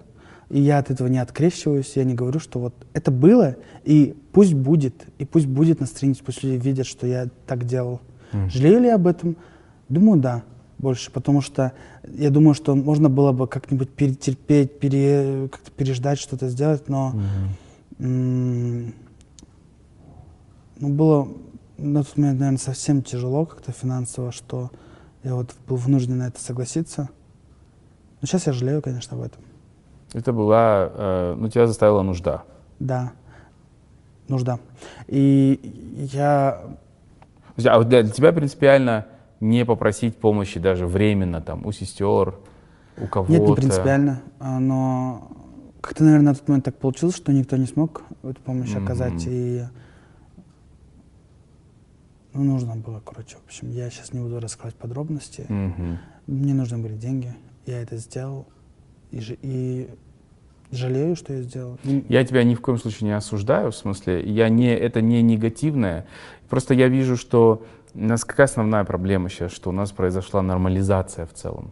То есть мы так много видим про ставки всего, что в целом как будто даже дети уже знают, что такое ставки, и для них это уже не что-то, будто нет уже ограничителя внутреннего. Поэтому я когда увидел, я удивился, потому что я не знал об этом, пока не начал готовиться к нашему интервью. М. Вот. Но я надеюсь, что больше не будет таких ситуаций, когда А никто придется- не застрахован. Я Тимур. это понимаю. И Я это поэтому я понимаю. не могу сейчас сказать, что вот все, это был первый последний раз, я больше так не буду делать, не знаю. Если завтра а, моя мама сильно заболеет и нужно будет деньги на операцию, денег не будет, а мне тут предложит букмекерская контора энную сумму, которая поможет, я соглашусь. Мгм. Мне нужно, я, уже, я скажу, да, заберите мою страницу, скажу, пофиг, ну дайте мне деньги на лечение мамы. Или там нужно будет что-то такое. Но никто не застрахован, Тимур, понимаете, от этого. Я помню, я помню историю Хакима тоже, да. Э, Он в какой-то момент э, тоже согласился, потому что, э, по-моему, сестра болела, и очень нужны были в семью деньги. А, Он да-да-да. потом рассказывал об этом, что Да-да-да. он один раз на это пошел, тоже очень э, неохотно, сожалеет, но там вопрос жизни и смерти стоял. Поэтому Да, ну и потом букмекерская контора очень хорошо платит. Очень хорошо платят, я понимаю. Я это понимаю. Они же ко мне тоже стучатся, я понимаю это. Иногда очень сложно отказываться. Очень Ну, то сложно, есть, это у так. тебя есть принципы, там, внутренний компас, но ты смотришь на эти ценники, и ты думаешь, Я всегда отказывал, несмотря на какой ценник. Просто в тот момент, я сейчас не пытаюсь оправдаться. Да, я, я сделал понимаю. это, и я беру на себя, да, такую вот вину, Мгм. да, я сделал, я, это плохо, я это не отрицаю, но просто на тот момент, ну вот мне нужны были деньги. «Мгм. спасибо, что рассказал. Спасибо. Пожалуйста. Да, А, мы вот говорили уже о, о семье твоей, а, очень такой большой, дружный, ты э, любимый сын. Я тоже прочитал э, у тебя в ленте, ты написал, что мама тебя родила в 50 лет. Да, ей было 49, через месяц ей исполнилось 50. Вау, просто. Ну, то есть это, во-первых, это чудо. Чудо. В смысле, ну, то есть, понятно, что сейчас там времена другие, ну, хотя ты родился 26 лет назад, да? Сейчас понятно, что многое возможно. И вот ты повесил фотографию и написал, это мои родители, посвящаю пост и свою жизнь вообще для этих замечательных людей, которые вот уже 51 год в браке. Через много эти люди проходили вместе, бок о бок, любовь, вот что двигало ими. Восемь дочерей и одного сына меня, конечно же, юху, они воспитали, э, дали все от А до Я, что мама, что папа до мозга костей, советские люди. Работали, э, там партия, все дела, и ты про них рассказываешь дальше. Да, и что ты, э, вот в конце говоришь, бесконечное как небо, бескрайнее как степи нашей необъятной Родины, бездонный как океан, как океан, любовь я храню к вам. Нифига себе так красиво написал, даже не Представляешь, помню. и это еще не вчера было, это достаточно давно было. Да. Что было, да, в голове? Да, действительно. Ну, ты прямо долгожданный ребенок, да? То есть восемь дочерей. А потом появляешься ты мальчик. Наконец-то наследник. Наследник, да. Мама, папа ликуют. Ну да, он ликовал, когда я родился. А скажи, вот э, когда уже есть столько детей, ну 8 все-таки это не два ребенка, и они старше, а потом рождается ребенок, а родители уже в возрасте, ну да, правильно же я понимаю. У, у вас э, бы- близкие были отношения? Очень близкие отношения. М, Очень близкие отношения. Я все всем делился с мамой и с папой. Мгм. Мы шалмен кемпір ғой енді мен шалмен кемпірдің қолында өстім күнде шай ішеміз күнде шай ішкенде вот э, не болып жатыр бека айта ғой анау болып жатыр у меня тоже я был очень болтливым ребенком у меня рот не закрывался а им нужен был нужно было живое радио. И это я был таким вот и у нас был коннект. Сложности начали про- по- проявляться в взаимопонимании когда уже был такой переходной возраст потом чуть позже подростковый. Все-таки чувствовалась разница поколения Какие-то вещи ты уже не мог им говорить. какие-то вещи, ну, во-первых, да, не мог говорить, во-вторых, на какие-то вещи я смотрел по-другому, на какие-то вещи они смотрели по-другому. У меня был период в жизни, когда я, а, ну, особенно это было подростковое время, когда я очень много вопросов задавал. Я был в какой-то момент атеистом, что вот, э, Мгм. вот мне было 13-14 лет, я, я, я не, я не верил, что есть Бог. Хотя мои родители, они такой, у них был бытовой ислам. Бытовой ислам — это когда Без намаза, без, без, намаза, мечети, без да. бисмилля, там, Да. Коран оқиды, туда-сюда. Шельпек? Да, шельпек, как бы все соблюдать, но вот пятикратный намаз нет. И они верили, конечно, и они были, в ш- для них это был такой шок, они испугались того, что я сказал. Я думаю, что Бога нет. Это было 13-14 лет, они, они от этого сильно испугали, испугались, они говорят, с кем ты общаешься и так далее. Хотя все мои друзья были такие верующие, а я вот думал, потому что очень много вопросов задавал, почему так, почему... а, и и не, был- не оказался, например, рядом человек, который мог бы ответить на эти вопросы и направить как-то правильно. А у меня были вопросы, а, вот если Аллах, Бог, да, неважно, как вот каждый по-своему называет, он существует. Почему тогда дети рождаются смертельно больными? Они родились и ничего еще не успели сделать плохого. Почему они должны нести ответственность за грехи вот их родителей? Почему вот, э, если А- Аллах мейірім шексіз болса, онда неге, для чего тогда тозак, ад? Для чего нужно? Если у него, он мейірімі шексіз, значит, он все может простить. Цель тогда, вот я какие-то очень, вопро- ну, это вот такой, наверное, подростковый период был, когда ты много вопросов задаешь, у тебя в голове каша, и не понимаешь. Вот тогда вот, наверное, надлом такой с родителями произошел, потому что они не понимали, откуда у меня в голове такое. Ты потом нашел ответ на эти вопросы? Или ты перестал их искать? Пере- п- На некоторые перестал вообще искать, на некоторые нашел, на некоторые не нашел. Короче, как-то вот так вот всё было. М, Понятно. Я тоже в процессе подготовки узнал, что папы не стало. Да. Это было сколько? 10 месяцев назад? Где-то это Прошлый? было м, 31 августа 2022 года, в 6 М, утра. Чуть больше года. Да. Что, что произошло, ты можешь рассказать или не хочешь об этом говорить? Могу рассказать. Ему было 82 года. Я думаю, что это старость. Мгм. 82 года. Вот. э, Но он чувствовал, мама рассказывала, что он чувствовал, что он уже как будто подготовился, потому что мама на это не обращала внимания. Потому что он вообще так получилось, что он вообще хорошо себя чувствовал, хорошо кушал. Он всегда такой был активный старичок у нас. И он всегда был очень активным, любил там на рынке ходить, торговаться, общаться. Он любил жизнь. Он, он очень любил жизнь и людей. Всегда он, ему нужен был кто-то с кем-то пообщаться, поболтать. Животных очень сильно любил. И так случилось, что за полгода до того, как его не стало, он упал и поломал кость тазобедренную. Мгм. А, и начал ходить с палочкой. И, и он, а, и надо было его купать после того, как он упал. Никто, он сам, самостоятельно не мог купаться. Его там мама купала, еще там кто-то, при- приезжали племянники. Я когда приезжал, купал его всегда, ногти подстригал и так далее. И он маме начал говорить, как будто за несколько дней, за 2-3 дня, что вот искупай меня, искупай, искупай, искупай. А, ну, он пожилой человек, он не так часто купался, там, может быть, раз в неделю, раз в 10 дней.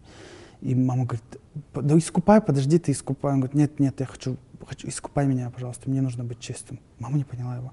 И она его искупала, он попросил все ногти подстричь, как бы все во все чистое оделся. Он как будто бы чувствовал, что это произойдет.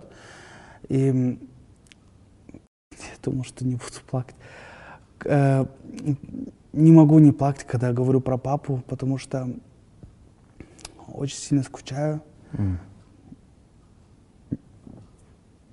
Когда его, эм, когда он уже лежал, ему было плохо. Ну, не плохо, нет, он уже чувствовал, что его не станет. Он, я был тогда в Алмате. Когда каждый раз дверь открывалась, он спрашивал у мамы, Бигзат Пакельгенди, кто при- пришел? И он редко вообще мне звонил. Я, я обычно звонил сам, и он звонил, говорил, когда ты приедешь? Я, для меня это было так странно, что он спрашивает об этом. Он никогда не спрашивал. И он спросил, я говорю, я приеду, у меня была здесь работа, съемки. И я говорю, я приеду, приеду. Он, пока его не стало, до конца спрашивал каждый раз, Бигзат Кашан келет, Бигзат Кашан келет. И я, получается, не успел. Я его не увидел, не попрощался. И я помню, что 31 августа я, я спал, и я вообще очень хорошо сплю, крепко, я редко просыпаюсь. В 6 утра я просыпаюсь сам по себе, смотрю. В этот же момент мне приходят два аудиосообщения от самой старшей сестры, ну, которая сейчас, и вот от мамы. Два аудиосообщения, и я сразу почувствовал, что это плохое. Потому что не может быть в 6 утра не одновременно мне отправили аудиосообщение. Я открываю мамин аудио, она плачет и говорит, что папа не стало. У меня был ступор, я не мог принять этого, понять. И... В общем, я его не увидел перед смертью. Мне было очень тяжело, я до сих пор не могу себе простить этого. Никакая работа, никакие съемки, ничего не стоило того, чтобы я обнял отца перед смертью и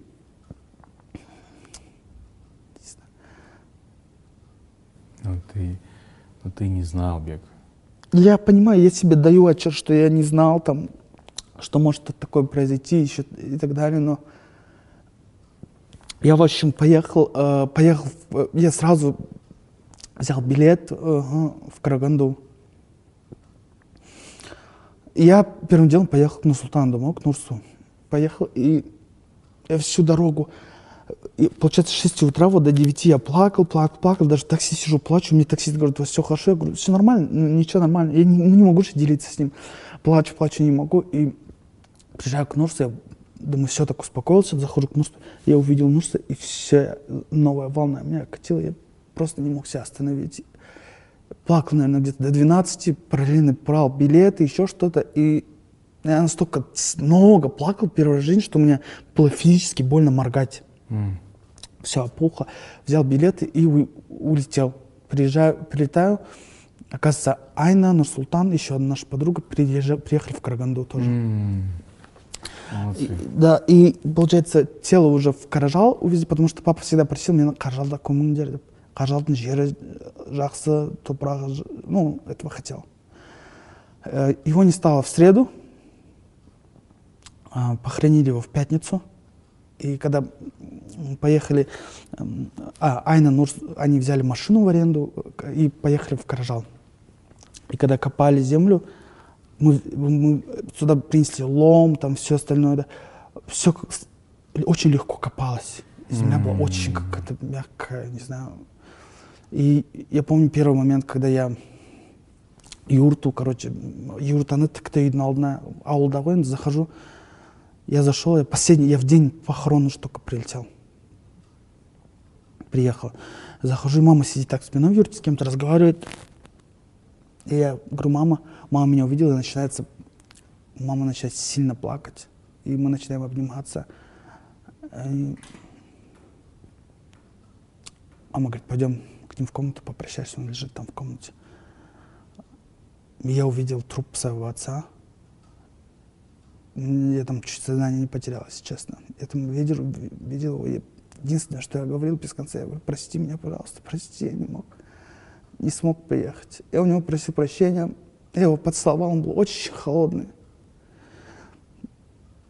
И я не так хотел попрощаться с отцом. Я тебе так не хотел плакать. В общем, это был, это был очень тяжело. И, если честно, я до сих пор себя обвиняю в том, что я не приехал. Хотя человек, я мог понять, он же мне звонил. Он никогда он редко звонил. Как будто бы вот он ждал меня. Ждал, хотел увидеть меня, может быть, что-то хотел сказать, я не знаю. У меня сожаление, конечно. Сожаление, что я там, пока он был жив, я не, ну, не сумел стать для него тем самым долгожданным. Ну, я его долгожданный сын, конечно, но я имею в виду, что не, не подарил ему там вну- внуков, да, как он хотел.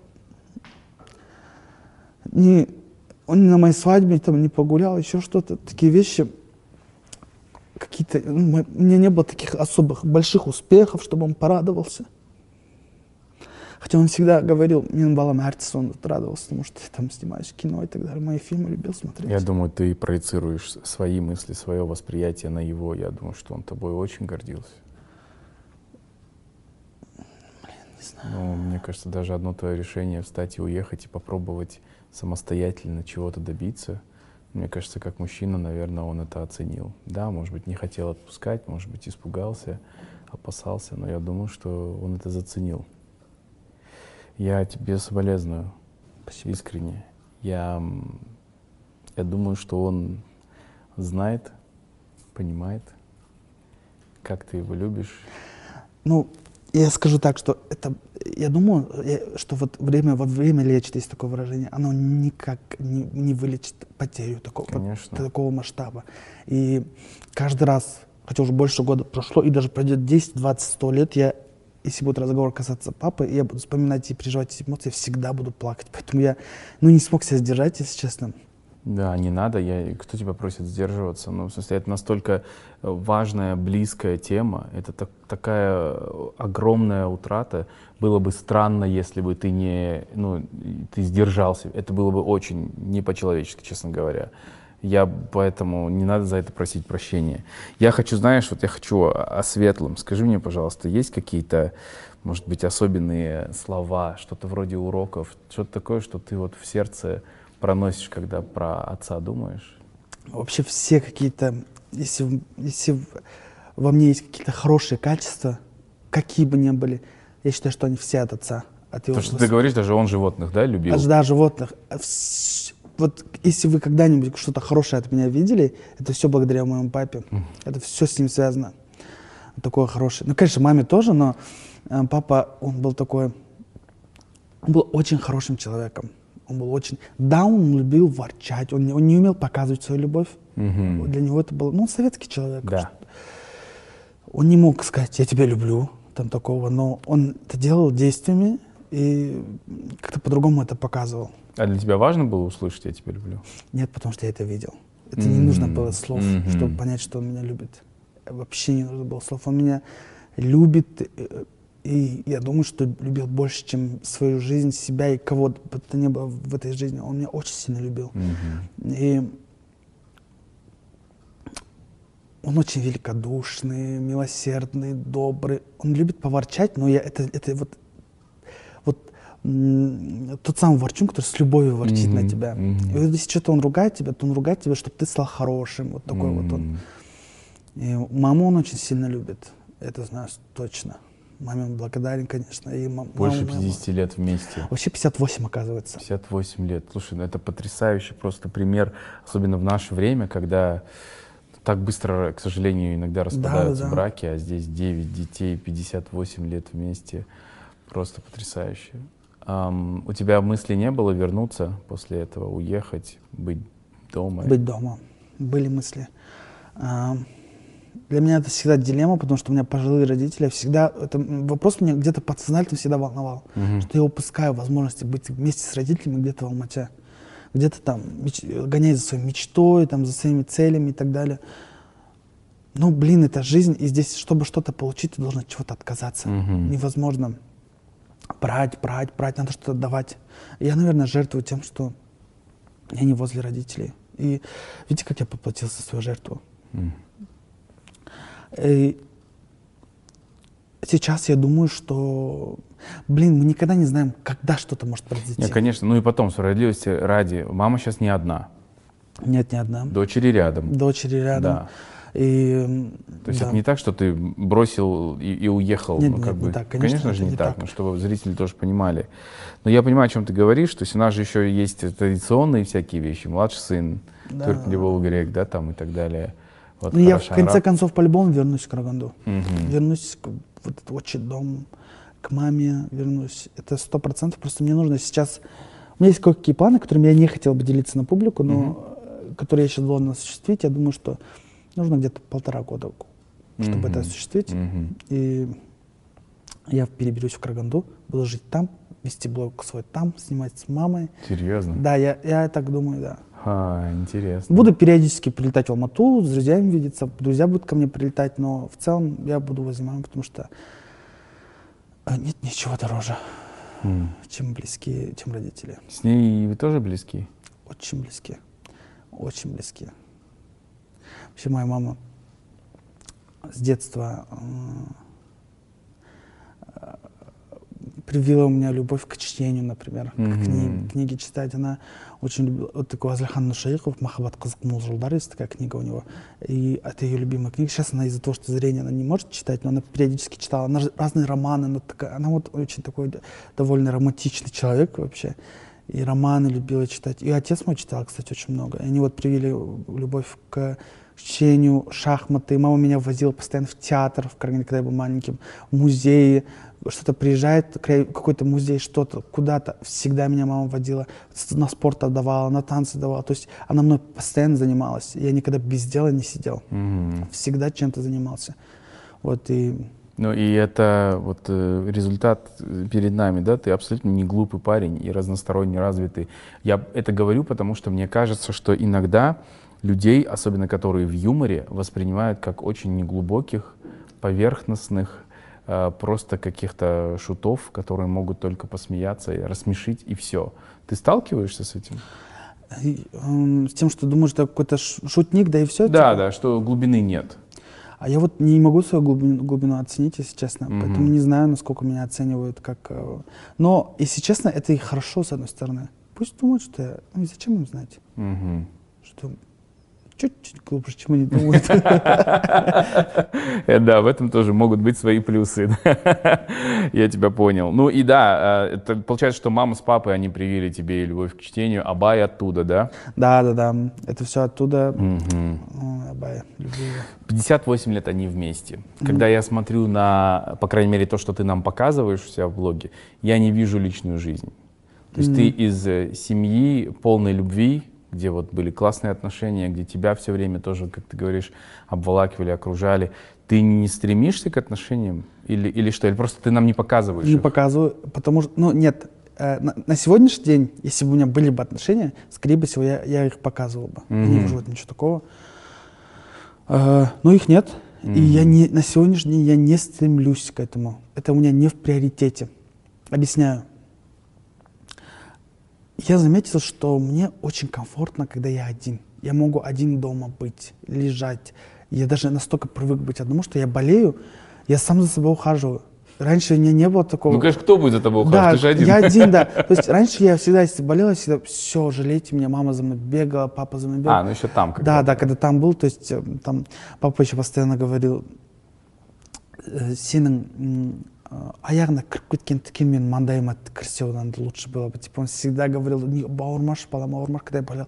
И вот это я к этому привык, что вот, и вот я уже настолько привык к одиночеству, что я могу болеть один, сам за собой ухаживать, сам пойти стать, у меня температура 40, я пойду в аптеку, куплю э, себе лекарство, я зайду в интернет, почитаю, что нужно выпить. Если что-то прям совсем не разбираюсь, у меня есть сестра Майра, которая я постоянно звоню, она, она- звоню, она работает в, мед- в медицине. И болмай братца, я звоню, ой, выйду в Инстаграм, напишу, ребят, я так болею, что сделать? Короче, очень найду выход. И я- мне очень комфортно быть одному. Я, я даже могу там, у меня был период, когда я там две недели не выходил из дома тупо. Я заказывал еду, заказывал продукты, не выходил вообще из дома. И мне было кайф, ни с кем не разговаривал. Ну подожди, это ведь...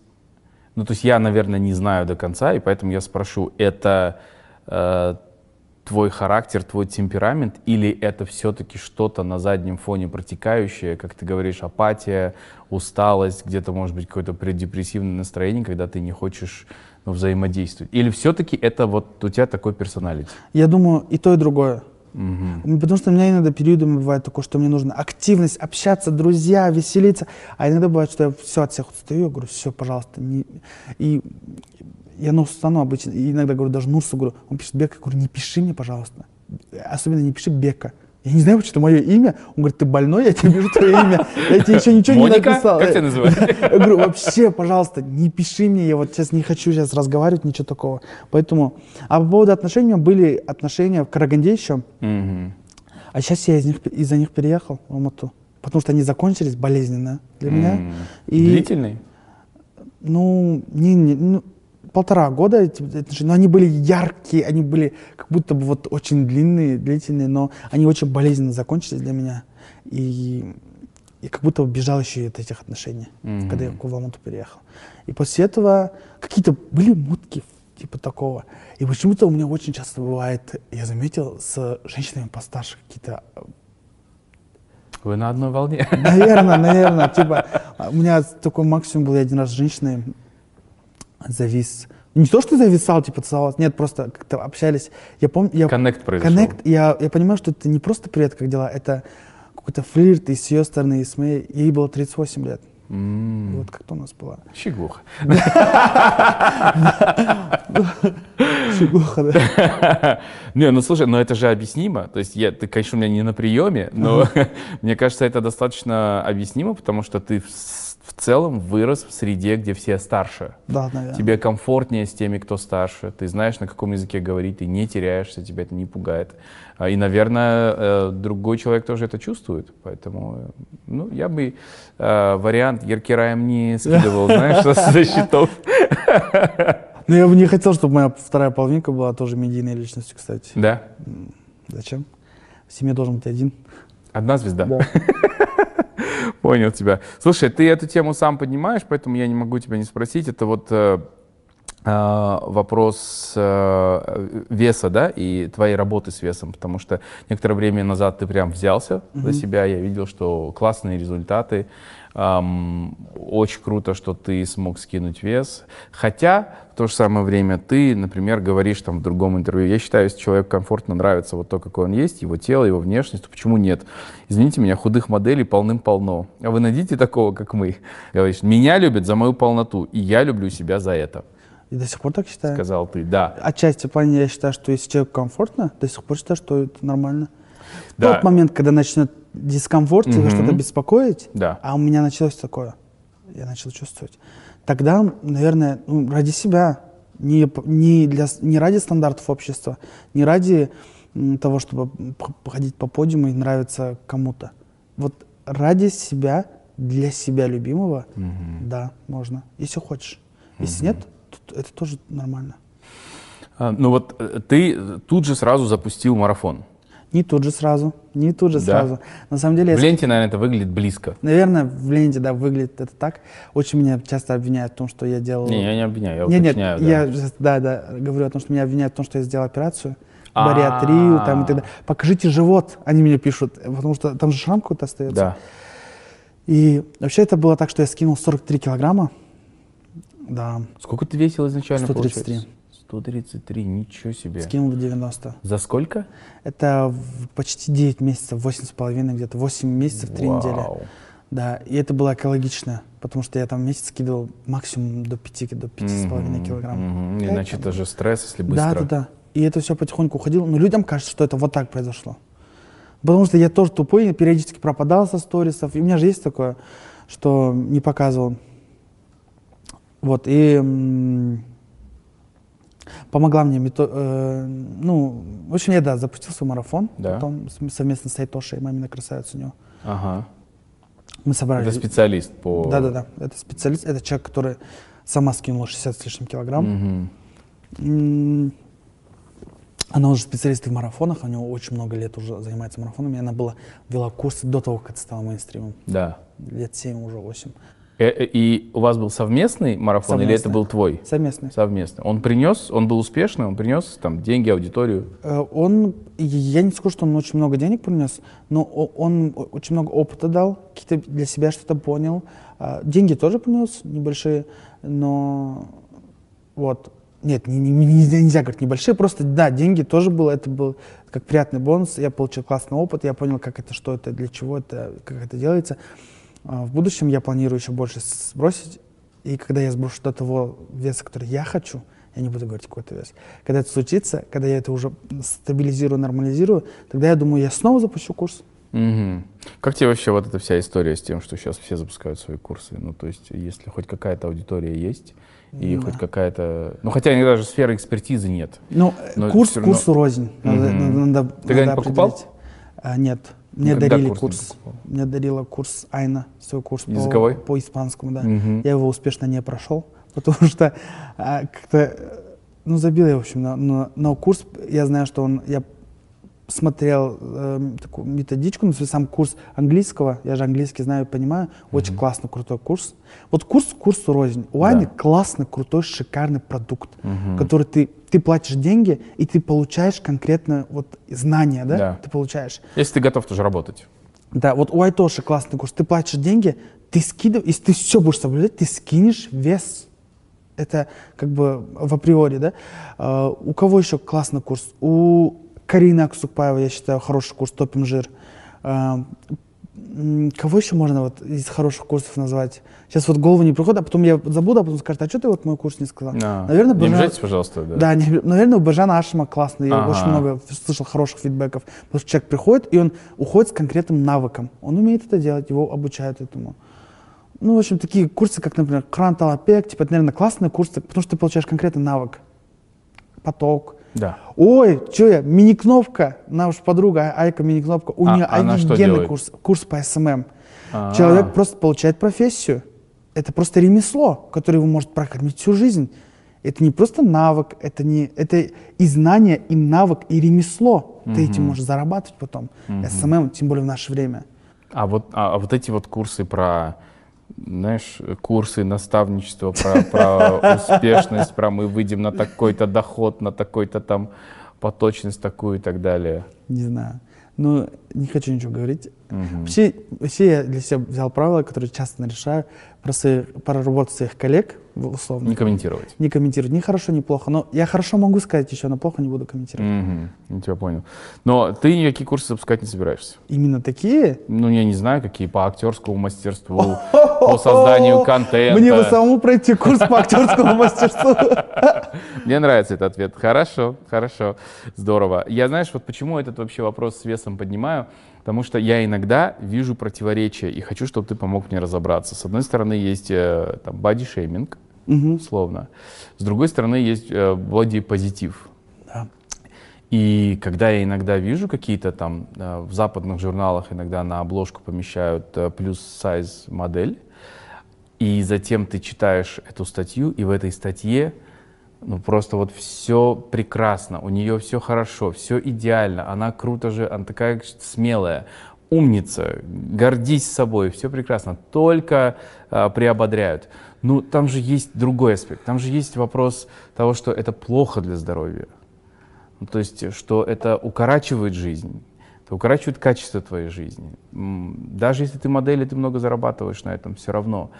И нужно ли эти вещи э, ну, подавать таким образом, под таким соусом? То есть, условно, вот, если у маленькой девочки, которая там подросток, прочитает это, а ей нужно работать с весом для того, чтобы сохранить здоровье, у нее создаться впечатление, что нет, я буду себя только такой любить, это идеально. Разве это правильно? Модель, конечно, пиздит, что у нее все хорошо, что у нее жизнь прекрасна, что вот вообще нету негатива, ничего. И также будет э, выглядеть пиздоболкой та модель, которая худая, будет говорить, у меня жизнь все прекрасно и так далее. Эм, на качество здоровья может влиять эм, вес, эм, где-то на качество жизни, но негативные моменты жизни, какие-то переживания, депрессии, апатия может и у худой модели случиться. И зачастую они у них случаются, потому что у них какая-то какой-то бзык в голове. надо. Конечно. Кушать нельзя, это нельзя, Да, там да, то да, да. нельзя. Сплошные Да, ограничения, сплошные которые в ограничения. патологии переходят Да. потом. А в итоге кто кайфует от жизни-то? Вот э, плюс сайз модель, которая вот она принимает себя такой, какая она есть, и все. И я не говорю, что надо э, это говорить, что это хорошо и так далее, это пропагандировать. Но если человеку нравится, ну ни я, ни вы, никто не вправе ее за это осуждать.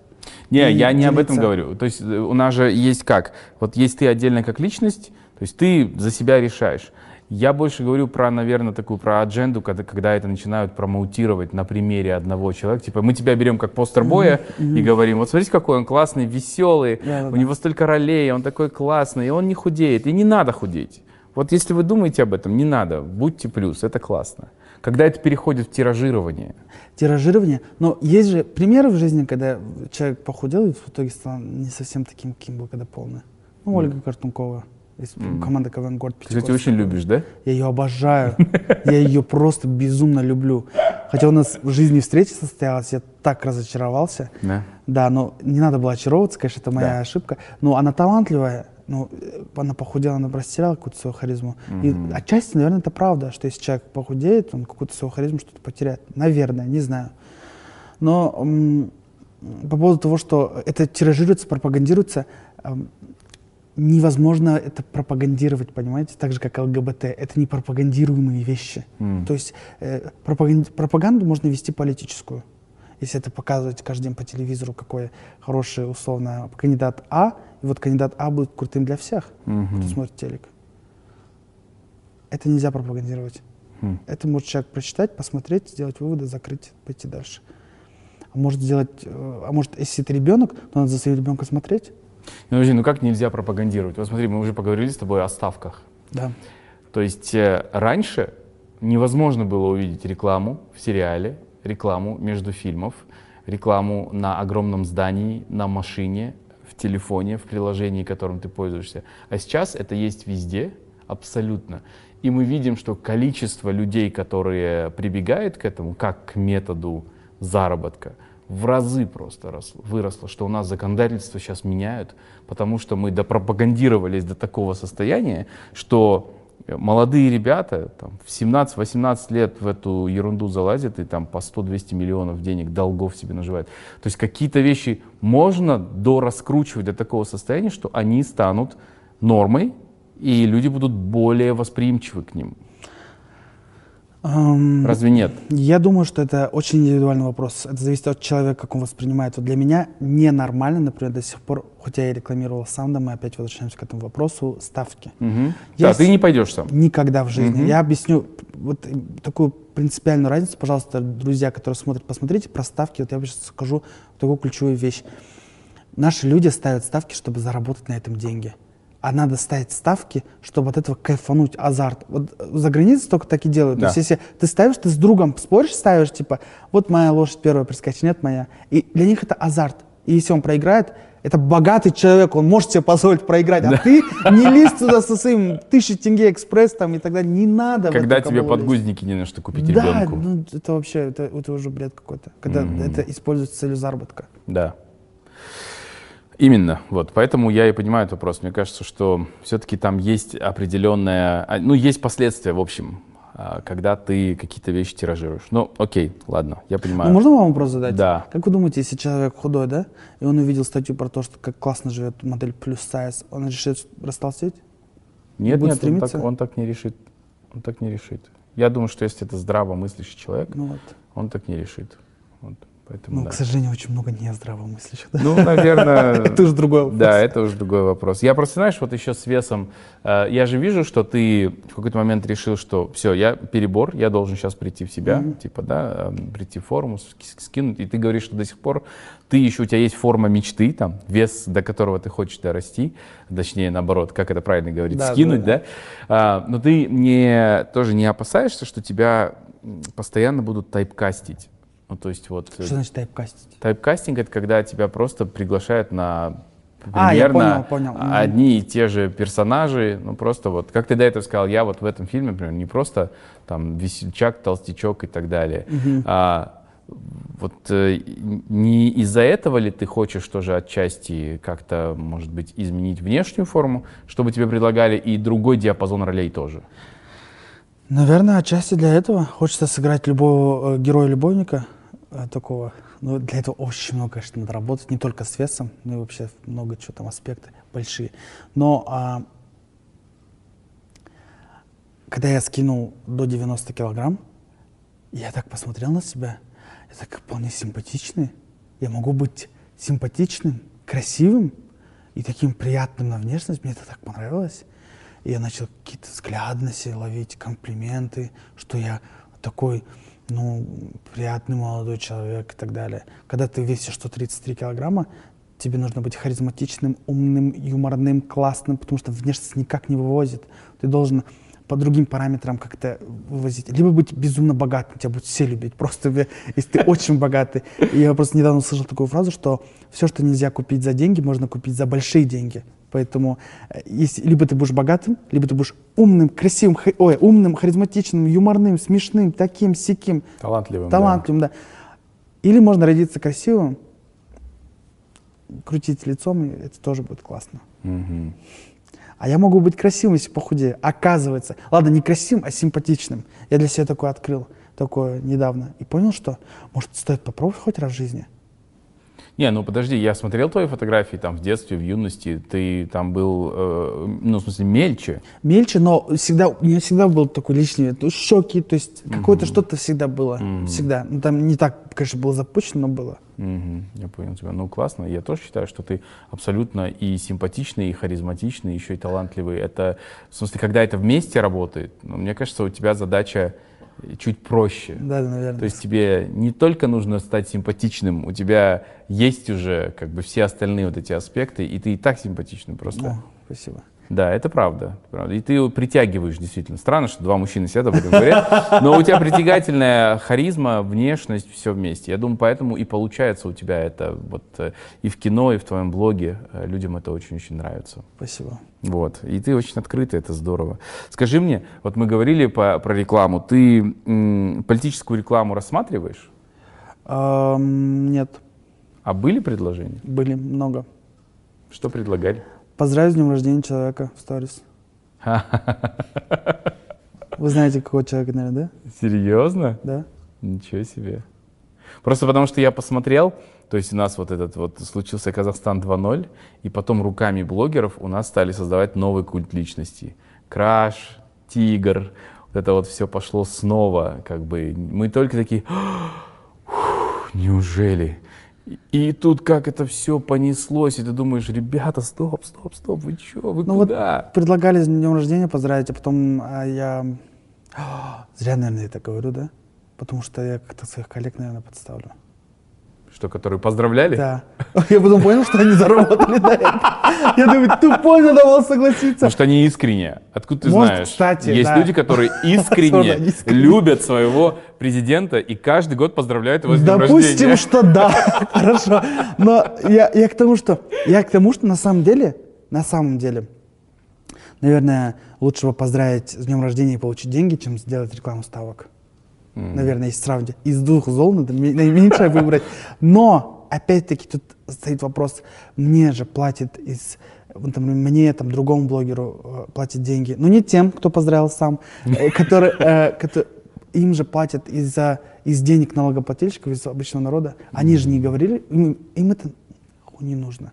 Им это нахуй не нужно, чтобы кого-то с днем рождения поздравляли в сторис за их деньги. М, Правильно? Обычным людям ты имеешь, Обычным гражданам, людям, да, гражданам. Ну зачем им это надо? Да. Они этого просили? Нет? Это тоже как-то такой вопрос. Ну, не только это предложение было, очень много всего разного было.